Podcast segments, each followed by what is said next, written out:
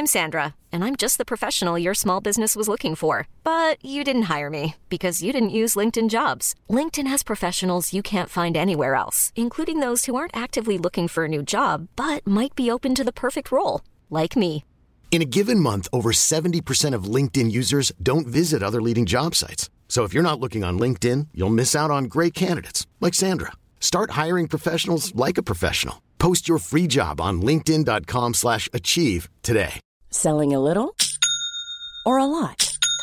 Shopify helps you do your thing however you cha-ching. Shopify is the global commerce platform that helps you sell at every stage of your business. From the launch your online shop stage to the first real life store stage, all the way to the did we just hit a million orders stage. Shopify is there to help you grow. Shopify helps you turn browsers into buyers with the internet's best converting checkout. 36% better on average compared to other leading commerce platforms because businesses that grow grow with Shopify. Get a $1 per month trial period at shopify.com/work. shopify.com/work. Today's episode was sponsored by Fobi.com, helping people of all ages to unlock their creative potential. To find out more about Fobi's events and what they can do for you, visit Fobi.com. That's F O B I dot com. Fobi, full of bright ideas. One quick message before I start the show. You can find all the links and resources for this episode by visiting the show notes on rickyrichards.com. I also want to thank you ahead of time for listening to the podcast. It's a pleasure to produce, and I'd love to share my passion for podcasting with more people.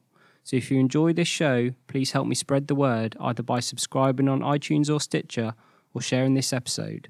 Let's get into the show.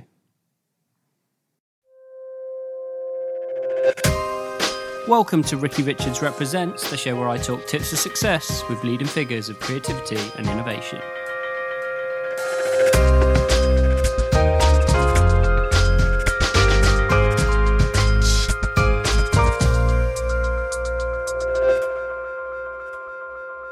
Hey everyone, thank you for tuning into the podcast. Today I'm joined by David Pugh Jones, who is currently the commercial and brand director at the Smalls. Is that correct? It is indeed, yes. Fantastic. Well, um, obviously you've had a wealth of experience. I don't want to get it wrong, so I'm going to pass it over to you just to maybe explain um, what you do now and also maybe some of your prior jobs up to this point. Okay, yeah, yeah. So I am the, the commercial and brand strategy director at the Smalls.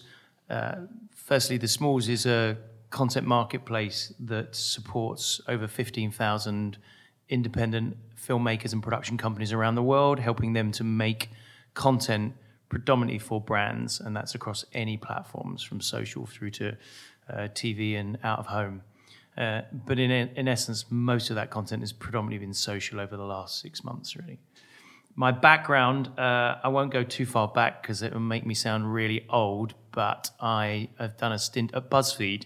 So I've learned the uh, inner workings of a company that's at the forefront of changing the footprint of how content is shared uh, in the digital world. Uh, previous to that, I was the global creative director at Microsoft uh, on the advertising division, working with the likes of uh, Skype and Xbox and MSN and Bing and Windows uh, and our R&D team. So, uh, ten years working with them was uh, an eye opener to say the least. And then previous to that, I worked with a number of tech startups. Um, been in the digital world for nearly 20 years, and before that, um, I started out in page makeup and, and print print shops a long, long time ago. And also, you started your own company as well, didn't you, for a little while? I did, yes. So I did it as a little test bed to find out exactly what was going on in the industry. So I created my own little brand consultancy, and it's still living today now. And most of the leads that come through it actually become clients of the Smalls.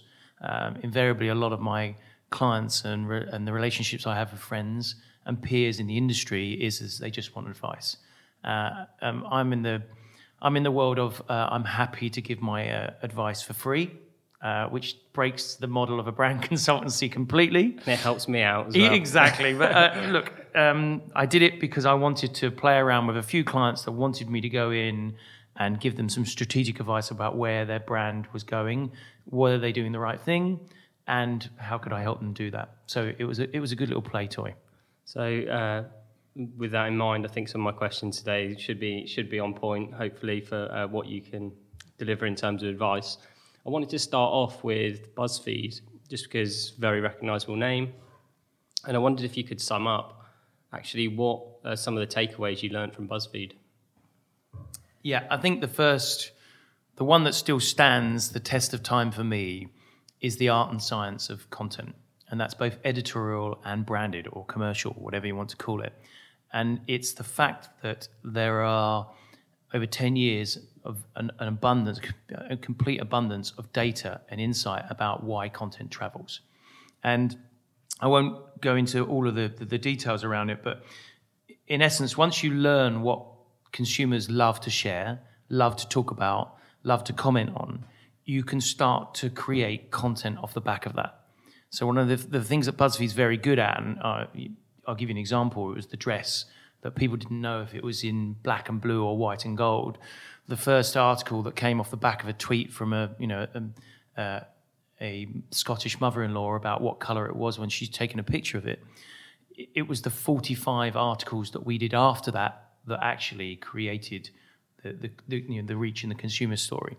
Because we were watching the comments and you know for example all the comments were coming in and people were saying why are you screwing with my mind?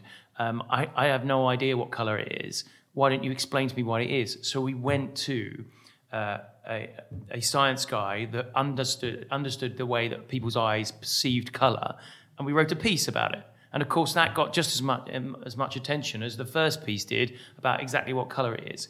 So there's an, there's an art and science about why content travels, and there's a reason why. So there's, there's an emotive thing. Does it make people laugh? Does it make people cry? Um, does it communicate some sort of story?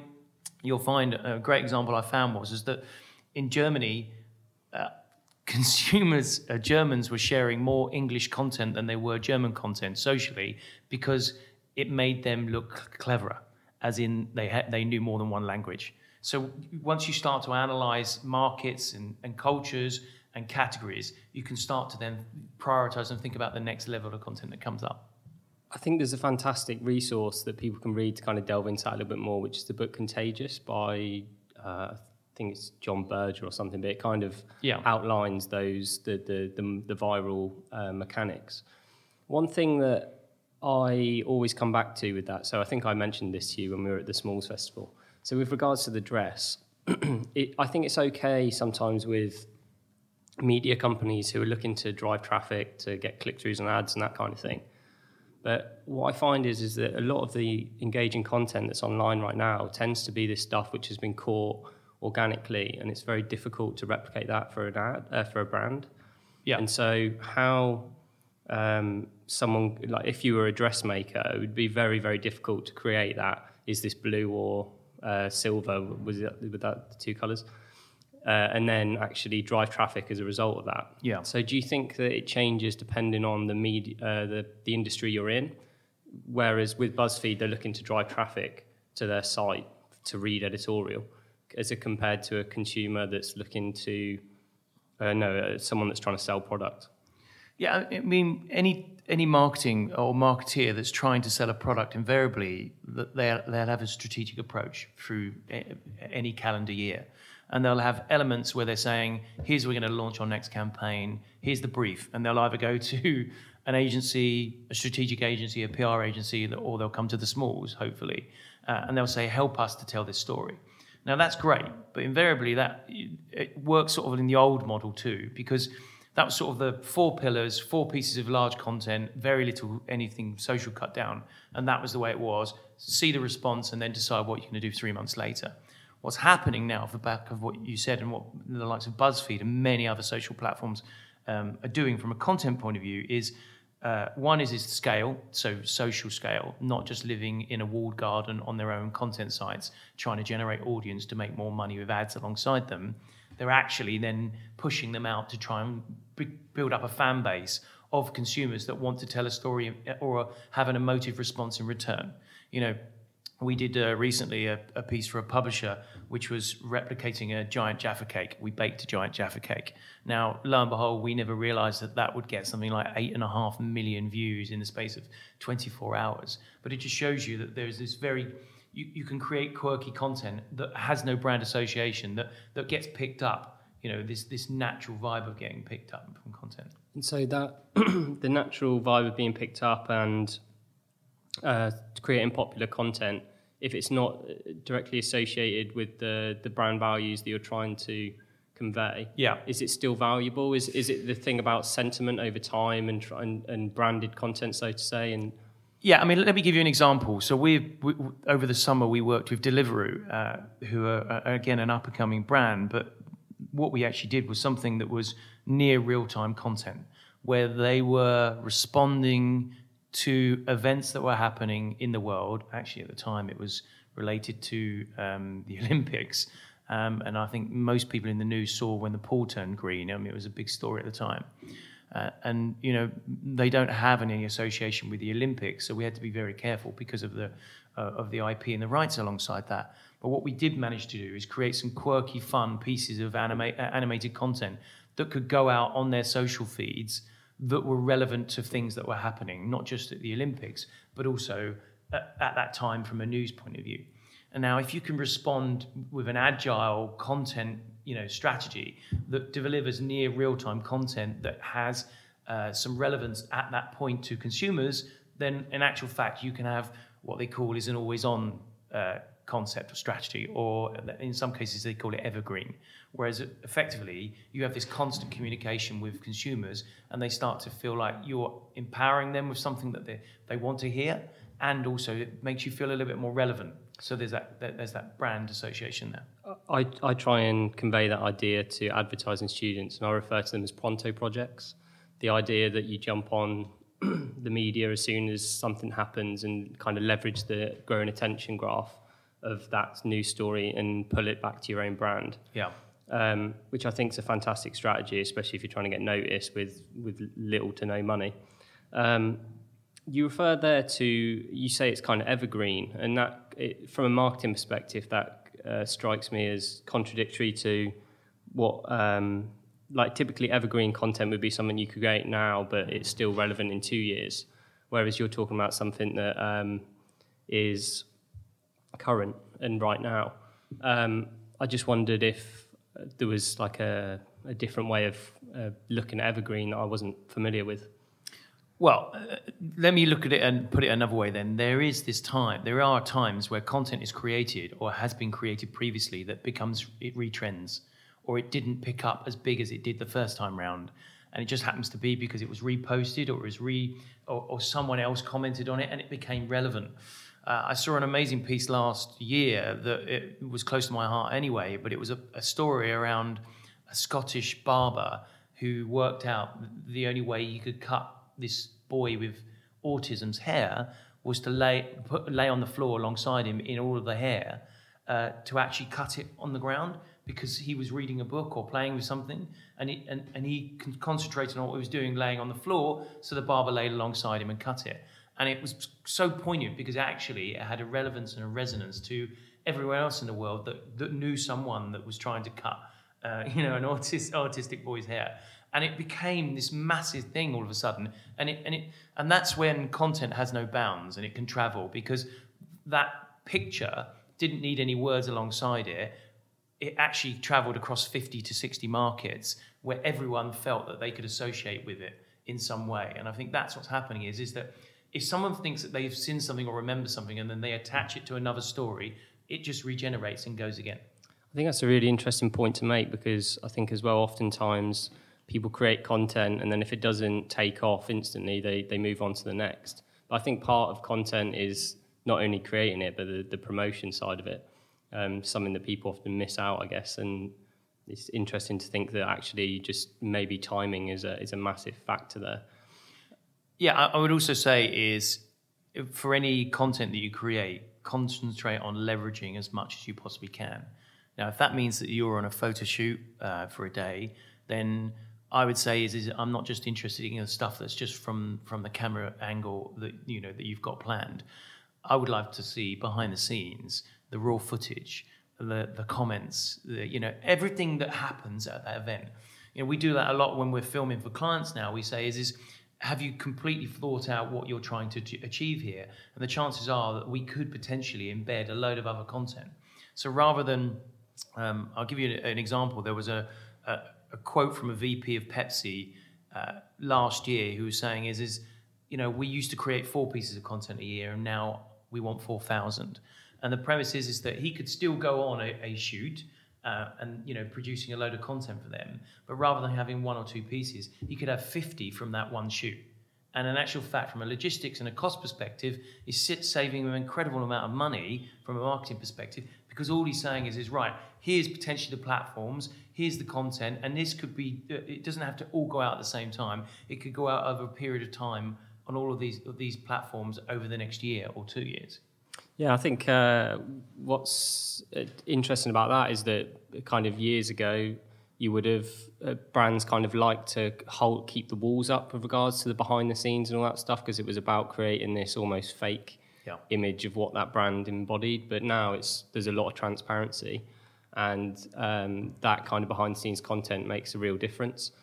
Um, so yeah, just to yeah, I mean, uh, just to add to that as well, we had uh, Travis Knight, who's the CEO of and founder of Laika Studios at the Smalls Film Festival this year in September, and I was blown away and and shocked, to be honest, about how much behind the scenes footage he was willing to share with us that now is is gone viral and there's loads of content out there that, that is being shared.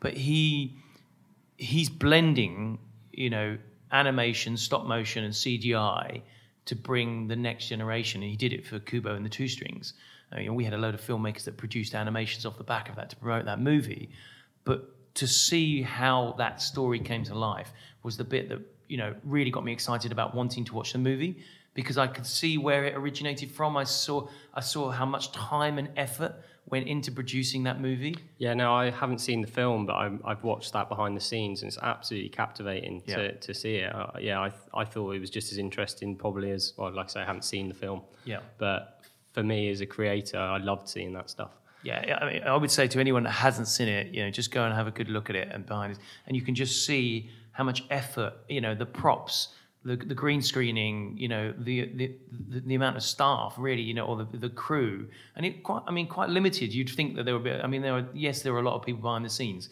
but, but just by watching it, there's a few animators that are producing something that is just awe-inspiring, to be honest. I'm interested to know how you measure the ROI on video content.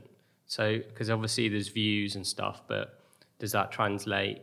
And how do you do it with the smalls? Do you, do you uh, kind of put case studies together afterwards? Yeah, yeah, yeah. I mean, there, look, there are a number of ways. I mean, invariably, we've we've come a long way since the banner and the click rate, and you know, it's interesting that we're still trying to work out the best model for uh, showcasing the success of a campaign in the digital world, whereas the likes of TV have used the same model for you know since since the land before time. And look, invariably is there's a number of success metrics. Um, ideally, any client or brand that has a product to sell would say to you is it's bums on seats, or you know cars off the forecourt, or you know footfall into a supermarket. If they're selling the product and there's an uplift in sales because of that work, then invariably there's a success metric associated to that. But I'd also say is, is that we are in the realms because of how much content is out there in a test and learn world.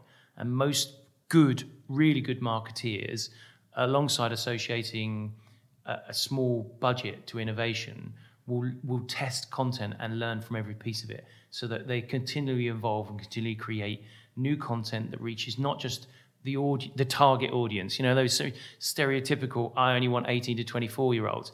It just is completely farcical. You know, as far as I'm concerned, you know, and I have a father-in-law who says to me, "Is is why don't why don't cool brands advertise to me because I'm interested and I'll buy them if they if they if they tell me a story. So it's opening up that you know who who's interested. You finding brand fans, finding brand advocates, and getting them to help tell that story. But going back to your answer, success metrics invariably are associated to shares and likes, predominantly from a social perspective, uh, an uplift in in how many eyeballs. Um, the other thing with video is is seeing it through to the end you know, there's a there's a high demand in creating content that's compelling enough that people will want to see it to the end. And the challenge we have with algorithms changing all of the time, for example, on Facebook, is at the moment the first five seconds is integrally the most important for that platform because you've got to get through that part before anyone else wants to see it again. But short form's changing that. Instagram, like likes of Instagram, uh, the demise of Vine. You, you're seeing the evolution of how content will be created in the next year. The fact that um, getting to the end of a video is is a is a milestone, I guess, and a target. Does that mean that brands are changing where their call to actions typically appear? Because uh, with branded content, there's no reason why you couldn't slip call to actions in the beginning, the end, the middle.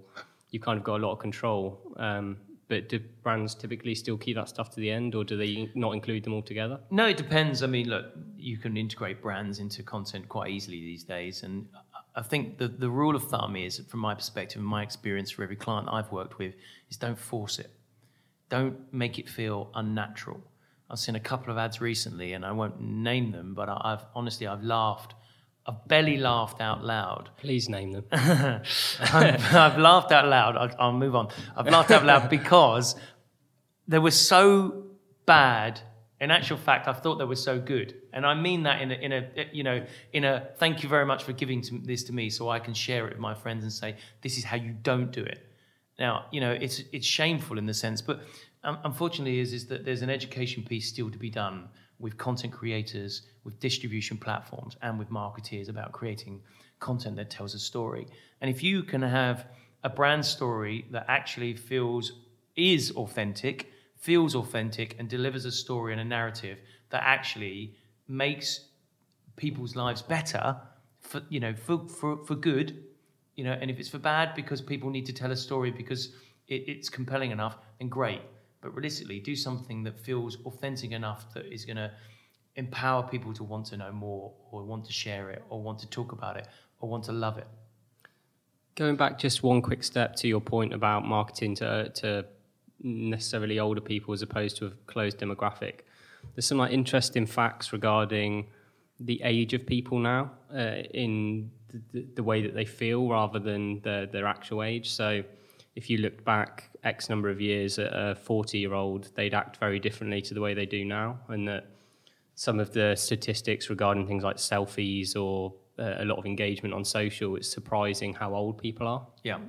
And so, does that just mean that our old means of targeting people are, are, are amiss? And before you answer that, um, I think that currently um, over 50% of content is consumed via a mobile phone, and of that, a large percentage of that is via social media channels. So, how does that change the game as far as video content is concerned? Does it have to be different because it's on a mobile? Yeah, I mean, vertical video is a big, big, big talking point at the moment in our in our world, and we're, we're you know we're educating clients on that. And you know, you're right, is that you know some of the stats I've seen and whether they're true or not is still is still mind-boggling in the sense you know, 84 by by the end of next year, 84% of all digital consumption will be on mobiles. Um, you know, of that, over half of that is is vertical video. Now, put it this way: I don't think you're going to still watch Lord of the Rings on a mo- on a small mobile phone, um, rather than get watching it, going home and watching it on a widescreen TV. But the fact that the, the, way that content is being consumed completely differently. And the other thing is, is that there's a variety of platforms out there. You know, we're not on four channels anymore. We're on 4,000 and counting. And, and so marketers are finding it much harder to find people, but they are having to be uh, much cleverer about how they actually create that content and how they view it. And that's why we say is, is that you've got to try and create a, a vast array of content platforms and formats so that you can get you know the, you can start to test the water and find out where they are. But you're right is is that you know the older generation want to communicate with the younger generation. It's a family thing as well is is that they'll try and stay um, down with the cool kids. Um, you know i you know i'm a 40 plus year old and i have snapchat and i have every other social platform because i want to know what's going on. I want to see what other people are doing and i want to uh, I want to see how marketers are using it currently so I can then go and take that experience and, and give it back to my clients and say, look, here's the good, here's the bad, here's the ugly. This is what we recommend. Just to pull like probably a very trivial point from what you just said, but you were talking about horizontal versus vertical mm. video. Vertical video predominantly is basically through people that are just help the way they hold their phone, right? Yeah. And then they record that way. Are you suggesting that people are actually embracing that as a as a like a means of filming now because people are used to consuming that way? Just yeah, absolutely. I mean, funny enough, I sent two examples to uh, a client uh, just yesterday. One of them was a uh, Asian pop band, girl band, that had filmed uh, their video in a vertical video style. Um, but it was filmed within loads of platforms like Instagram, for example, and they were coming out on the screen. They were using the space cleverly, really cleverly. It was brilliant, you know. And they were the association of the video with the text and the image. It looked like someone was texting within a phone, and then they were communicating. It was just genius. It was really well done. And then I saw another one that was produced by BBC that was about uh, the refugee crisis and how phones are being used by uh, refugees to tell their family where they are. For example, there was a demo where someone managed to get a signal. He was on, uh, he was on a boat and he took a load of photos, shared those, and then he he sent a message saying, I, I don't know where I am, I don't know what's going on. And then his father said, text him and said, open your compass, give us the give us the details of where you are, and send them back to me, so he could tell him where he was. And it was just this incredible story that was, but it was created in vertical video in the same way that that phone would have been used as in any style. Funny enough, when I was at Microsoft, I vaguely remember us launching a phone that was re- quite square, and I think it was before its time. It was too soon because it was in that Instagram sort of you know square format where it doesn't matter which angle you flipped it around, you'd still get the same content in the same style. Seems as you've touched upon it. What was it like to work at Microsoft? You were there for quite some time, and you know the, your competitors, Apple, obviously at that point. Um, yeah, what was your role there? Because I mean, it's a huge company.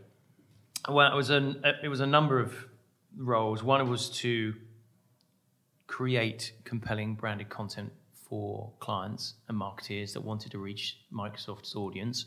At the time I was there, it was over a billion people. So we had a lot, lot of people to play with, um, utilizing a, a, vast variety of tools. I was very fortunate as well that I got a lot, spent a lot of time in the R and D team in in Redmond, in America, um, you know, near the Seattle headquarters. And you know what? It was I saw things that were before their time. So I saw technology and products that, that the consumers won't see for another 10 years. And, you, you know, I mean, for me, there was things like 3D printing uh, uh, in, the, in the next two years.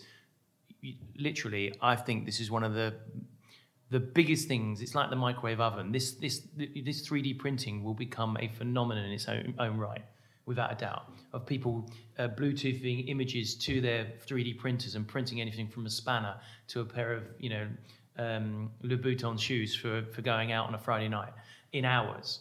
Uh, and, I, you know, and the thing was for me is, is what.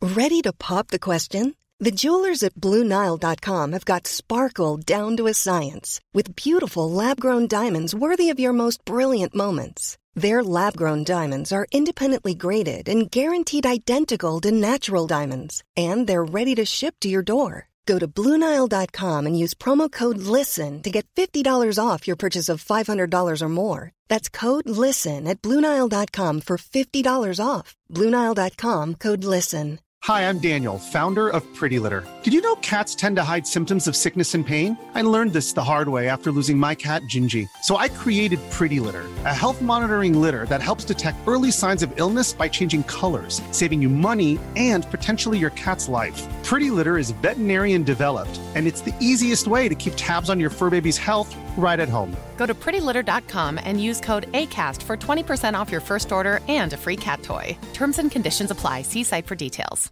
I'm Sandra, and I'm just the professional your small business was looking for. But you didn't hire me because you didn't use LinkedIn jobs. LinkedIn has professionals you can't find anywhere else, including those who aren't actively looking for a new job but might be open to the perfect role, like me. In a given month, over 70% of LinkedIn users don't visit other leading job sites. So if you're not looking on LinkedIn, you'll miss out on great candidates like Sandra. Start hiring professionals like a professional. Post your free job on linkedin.com slash achieve today.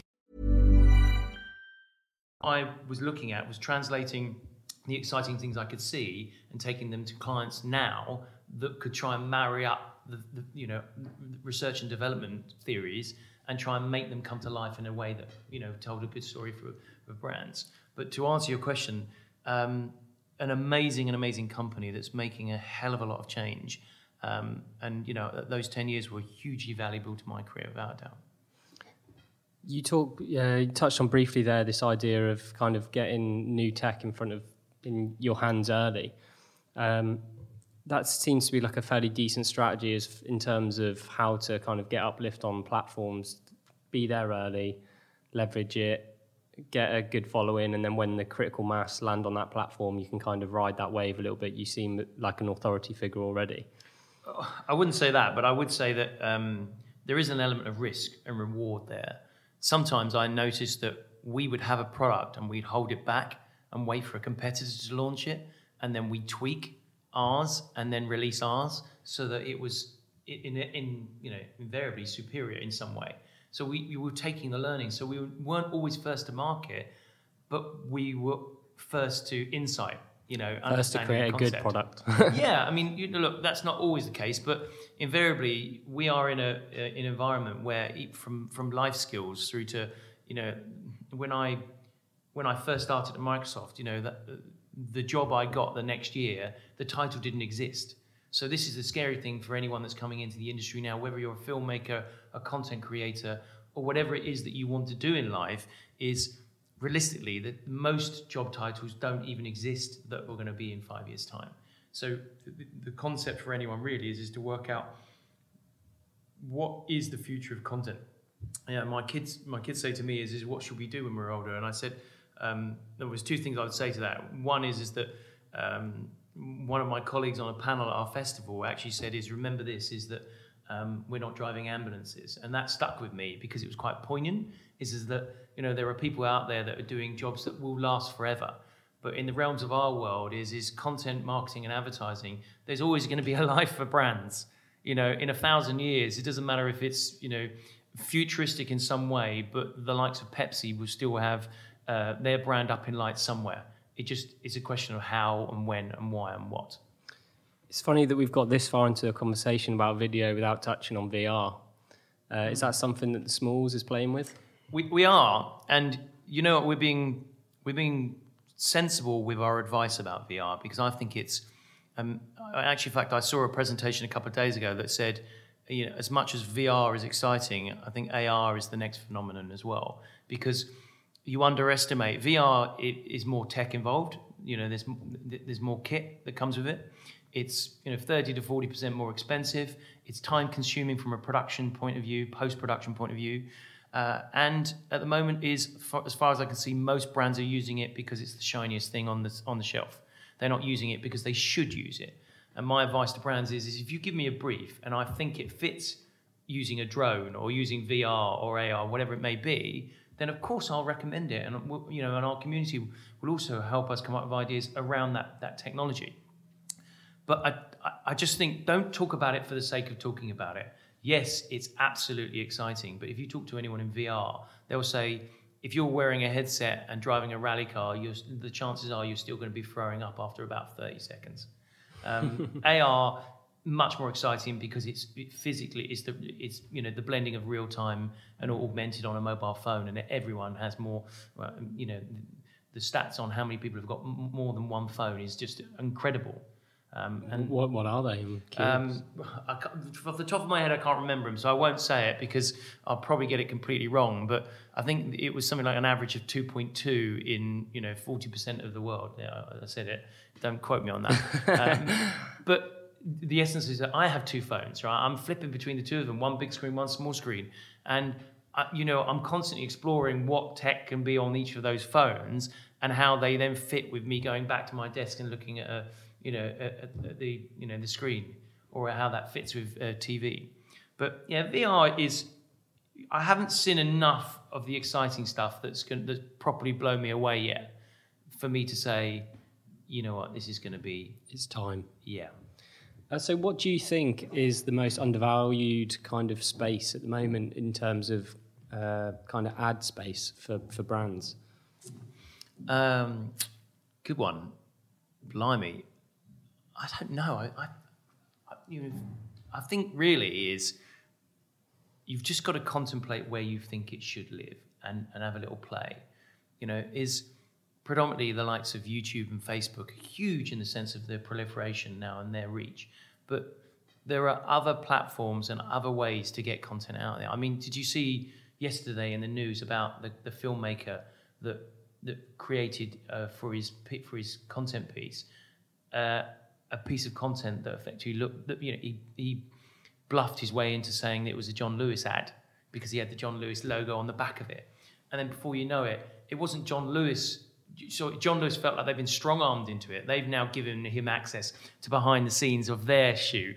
I think they had to because if you look at the press and the consumer stories and the PR, they're like, why don't they just hire him? Well, it's not John Lewis who should be hiring him. It's the creative agency that are producing the TV that, uh, that should be hiring if they think that's right. And I, I watched that and I thought it was a nice bit of content to begin with. I thought Yeah. it tail the, the tail end of it Agreed. didn't like um, you know. But what typically happens with these things is they get some uplift and then get disproportionate amounts of credit. Oftentimes, um, I, not to say it wasn't a great piece of student work, it was, um, but yeah, still.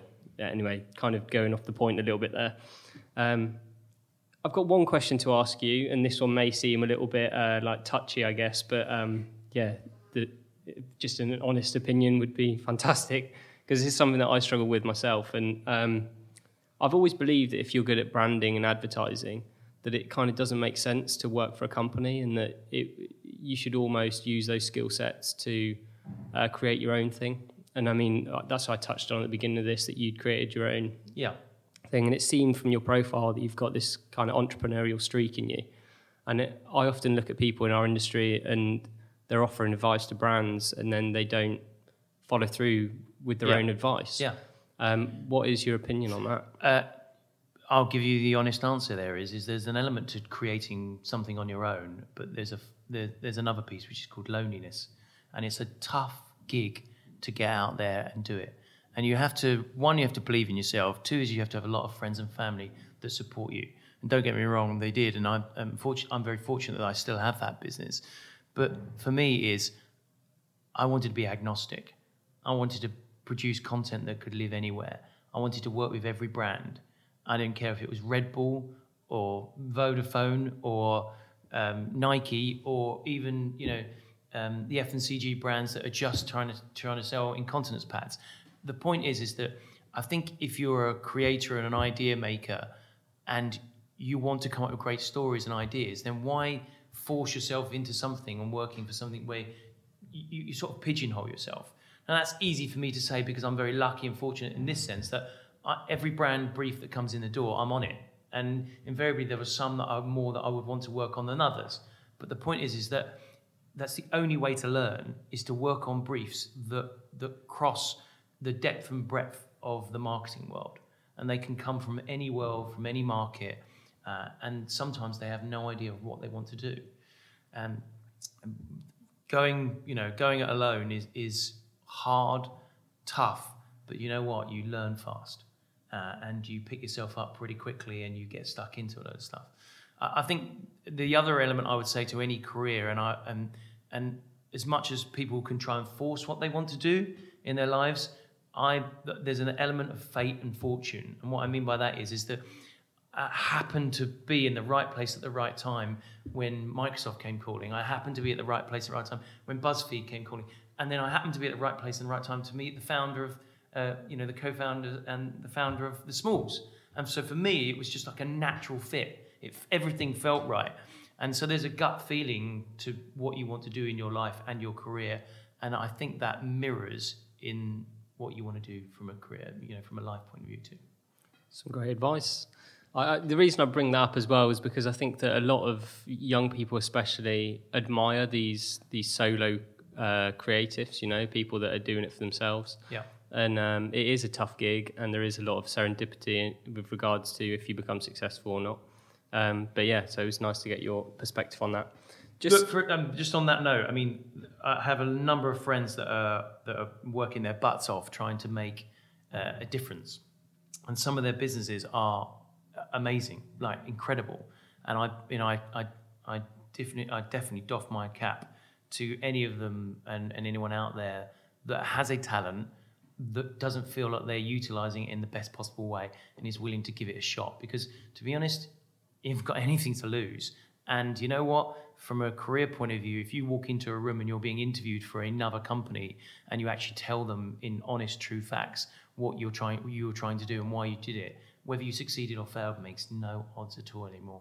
Yeah, no, I think I've I use that as an advice to people as well. I say, you know, what's the the worst case scenario is you get out for a couple of years, you fail, and then you go back and you've actually had way more experiences than someone that's been sat in an office for Completely. X number of months. Completely. So there's no there's no lose there. I think, say for example, someone like Elon Musk. I know he's got a lot of investors to to, to deal with, and this is a, a, an outlier to say the least. But if he fails at doing SpaceX and Tesla and becomes broke, there's no doubt that that guy becomes a multimillionaire again within a couple of years because people see his ambition and see his talent and so basically, people that take these risks and give it a go, there's no lose there.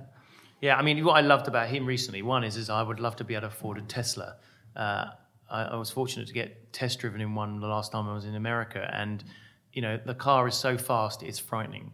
The the the battery is the you know the boots in the front, the battery is the whole chassis, and it's a coupe like a 7 Series BMW that can have two seats in the boot. I mean, it's a- absolutely genius. And the fact that he was willing to give all of his uh, patents to every other car manufacturer in the world so that they could become, they could create cars for the greater good. Um, and they turned him down. You see, uh, what's strange about that is because I, I, was chatting to a chap the other day. Uh, he deals with the stock market, and people eh, within the banking industry they don't like Elon Musk because he his sole motivation is the space project. So it's not about profit for him, or it is about profit because obviously that helps him to fund his space program. But then he'll give away patents. He does everything with the the greater good at heart, and that's eh, contradictory to the way people do it to such a degree that it could potentially harm him. Um, again, another divergence, but mm. um, just interesting nonetheless. So the last uh, five questions I've got here that hopefully a bit more quick fire. They're just things that people can do, resources they can go and discover. So, um, who were your heroes growing up, and, and maybe who are some people that you look to now? Uh, yeah, I mean, when I was younger, when you know, early twenties, I was always a bit geeky. I had mass OCD. So Bill Gates, I was a massive fan of Bill Gates you know, not just because of the empire was building, but because technology. I loved. I was inquisitive about technology. I still am. Um, you know, put me at a dinner table with anyone from any age, and I'll ask them uh, so many questions. I'll probably drain them, but I'm I'm intrigued to know more. I always wanted to hear from people or that were that breaking. Probably because I didn't want to do it myself, but breaking barriers you know, and that's why you know Elon Musk is a is a great example. I think now you've hit the nail on, on, on the head. There is, you know, he, people can aspire and they can sort of associate with him. They could probably still talk to him over a dinner table, and nothing would be the same. Um, I, you know, I had a dinner with Jonah Peretti last year, and he founded BuzzFeed, and yet. If you didn't know who he was, you would never have known he was, you know, a, a billionaire. You, you would never have known. He just was clever, bright, inquisitive, and he just he, he just wanted to, make a difference. And it's just you know people like that that they're the people you want to sit next to, and they're the ones you want to drill um, questions with because you just want to learn. So I would say is you know, um, in any world, if you're working anywhere in any company, do not ever be afraid to ask a question or any question. Great advice. Um, what books and learning resources uh, do you recommend to people? Hmm. Or is there anything that you go, do you know what, this would be something, I guess just what are your favourites? Yeah, I think in 98 I, I bought a book on Learn to Code.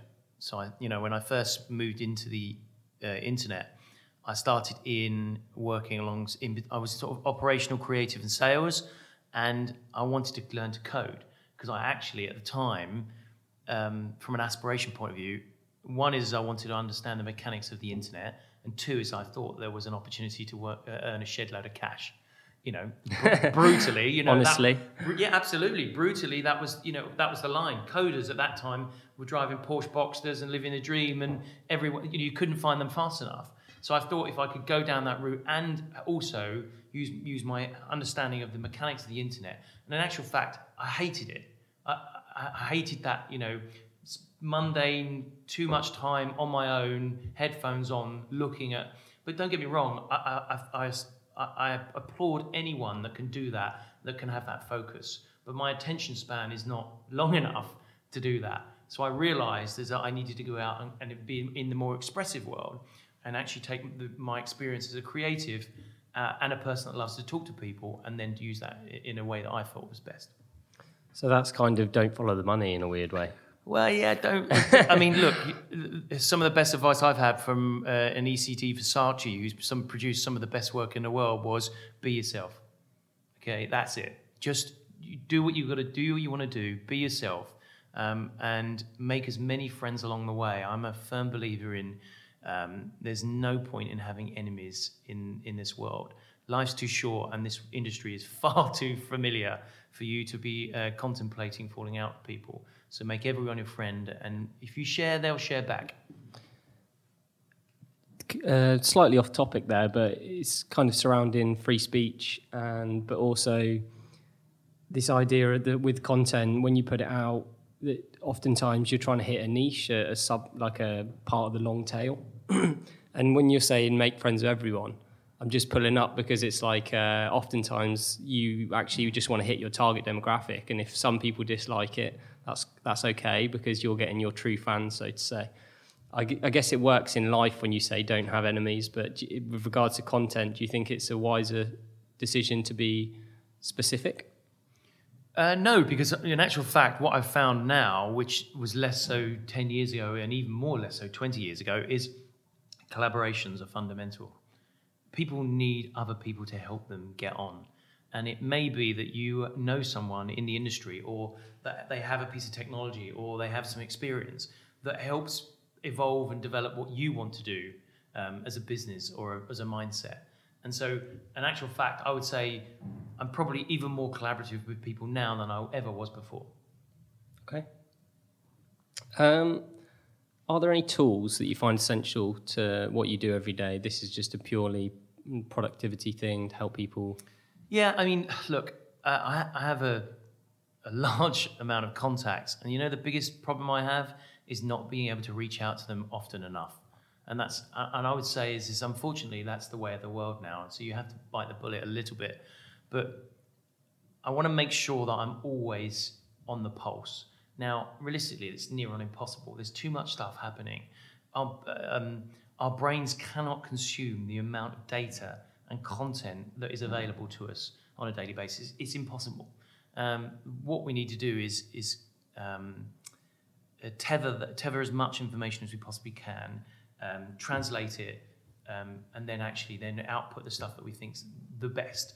I use a multitude of platforms. I watch, I listen, I learn. I, I look at my friends and companions and peers on, on social networks. Um, I look at the news feeds.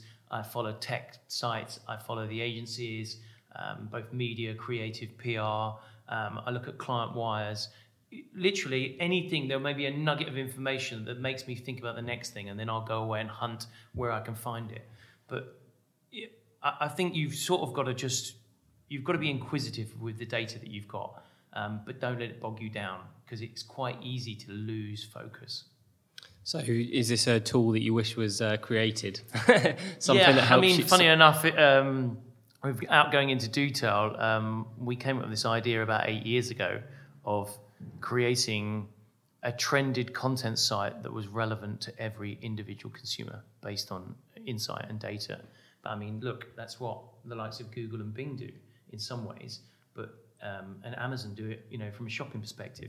But they're just not quite personal enough imagine amalgamating the technology of all of those three and creating something that everyone could go in that was completely personalized, that was um, an evolving piece of tech that actually started to learn as it did it. I think Facebook's fairly close. Yeah, yeah, I mean, absolutely, but uh, I just think it's not quite personal enough. And the, the problem with that is, is that there's plenty of brands that advertise to you that you're not interested in. Um, with with the amount of data that they're gleaning now, without a doubt, you know, it's a great platform for brands to tell stories. But again, they have to be authentic to do it. Um, I think I know the answer to this one, but what event would you recommend people go to? well, I mean, I, there's lots of events that I think are absolutely brilliant. You know, look, uh, if you can go on a shoestring budget to the, the Cannes Lion Festival, absolutely. I think you'll make friends, um, contacts, clients, um, and you'll enjoy yourself um, with copious amounts of wine. I, I mean, I, it'd be dumb of me not to say, look, we're in our 12th year now of the Smalls Film Festival, and we've got eight categories. It's, um, you know, the entry point is, is, is incredibly um, cost effective um, the work and the stories that we're now doing from an editorial perspective on the small site uh, is elevating the up and coming talent filmmakers from around the world. And uh, it was my first year attending the festival, and I hosted the awards, and I thought it was just brilliant to see so many people collaborating with each other and talking about what's going on in, the, in their worlds. Yeah, I came to it this year and I really, really enjoyed it. Plus, um, yeah, there is still copious amounts of free alcohol, which always helps. But yeah. no, no, one of the things I actually really uh, enjoyed from the Small Film Festival this year was I learnt about ASAP Rocky, which he was just one of the people that was featured on there, but he's now become the creative director of MTV's backlog of content, which I just found to be fascinating. Really, that they've that he's been put into that position, um, just because he's been so innovative with content and yeah. trying new things. Uh, again, another deviation. Uh, so, final question. Uh, if you could give one piece of meaningful, advice to help people live a better and more meaningful life, what would it be? No pressure. Oh my God. Um, I, there's far too much. You know what? I'm, I'm a firm believer in understanding who people are before you give them advice. It's easy to give them some bland, off the cuff. You know, I, I, have already done one. I said be yourself earlier, but uh, I, I think you also have to be true to yourself. Is sometimes you have to sit down and give yourself a good talking to. And what I mean by that is, is what is it that you really want in life? And that's friends, people, location, expertise, experience. And realistically, the worst question you can have in any interview is, where do you want to be in five years? But have you ever asked yourself that question? What would you like to be doing in five years' time? Now, uh, I'd still like to be working in this industry without a doubt. I'd love to see more and more brands do more compelling work that makes me smile, makes me laugh out loud, makes me clap. You know, and that's something that's quite intriguing actually. The last piece of content that you saw in front of you on any screen, have you ever clapped and thought, God, that is utter genius? Well, that's brilliant. And I bet you in the last 10 years, you could probably count on one hand the time you did that. And so, if we can all focus on thinking about creating something that can make other people clap, then hey, we're halfway there. Is there a piece of content that has made you clap? That I can think of one. Uh, yeah, I mean the, the the I'm a Van Damme fan, so the Volvo trucks thing. Even though it was, tar- tar- I'm never going to buy a Volvo truck, by the way. Um, so you know, from a marketing perspective, it wasn't targeted uh, necessarily me, but I don't think they really created that for Volvo truckers. I think they just created it because it was just cool. It was a good ad. And, and, and don't get me wrong, it probably cost them an arm and a leg to produce. And, you know, I didn't see enough content off the back of it. But the concept of taking something from all of his movies and translating it into something where that technology works, I thought was brilliant. I agree. And the example that I have was um, a couple of students did an ad for Johnnie Walker, where it's uh, his basically the, the moral of the story is his brother dies. And but you get taken through this really highly emotive journey that they've they've shot in Scotland, and I think that that showed the kind of power that you can kind of create emotionally on not a lot of budget. I mean, these are yeah. these are some guys that are starting out very early, and I think they deserved all the credit they got for that. Um, so yeah, yeah, good. Yeah, was, uh, that was the one that I clapped. I was just like, you know, so many students producing below subpar work, and yeah. these guys took it to the next level. So really impressed. Anyway, um, I think there were some really, really fantastic insights in there. I really appreciate you taking the time out to chat with me. You're very welcome. And um, yeah, for anyone that's interested in the smalls, I've used the service if you call it a service, what do you call it? Uh, oh, the... it's a content marketplace that, that, elevates filmmakers and gets them to create content that they're proud of for their portfolios. Because uh, I know that there'll be a ton of filmmakers out there who really, really want to produce some great content and are, like just don't have the means to do so. And I was in that exact same position. Uh, I came to the Smalls, I did a couple of projects, I showed that I was capable of doing it. And then since then, we've had this continued relationship. So I encourage anyone, any filmmakers out there, plus also any brands that are looking to kind of up their game online, to come and like you know get in contact with the Smalls. They know what they're talking about. So yeah, give it a go. Anyway, thank you again for um, talking to me this morning, and bye to everyone listening. Cheers, everyone. Bye for now. Thank you for listening to another episode of the podcast. If you enjoyed the show, please don't forget to subscribe and share. As a final parting word from me, I'd like to invite you all to an ongoing project called the Move Me mailing list. The Move Me mailing list includes links to all the interesting things I've uncovered that month, as well as resources I've discovered and insights that I believe will move you forward. So join the thousand plus early adopters who've joined the list already and see what all the fuss is about. Finally, wherever you are in the world, I hope you have a great week and see you next time for another episode. Bye for now. Today's episode was sponsored by Fobi.com, helping people of all ages to unlock their creative potential. To find out more about Fobi's events and what they can do for you, visit Fobi.com. That's F O B I.com. Fobi, full of bright ideas.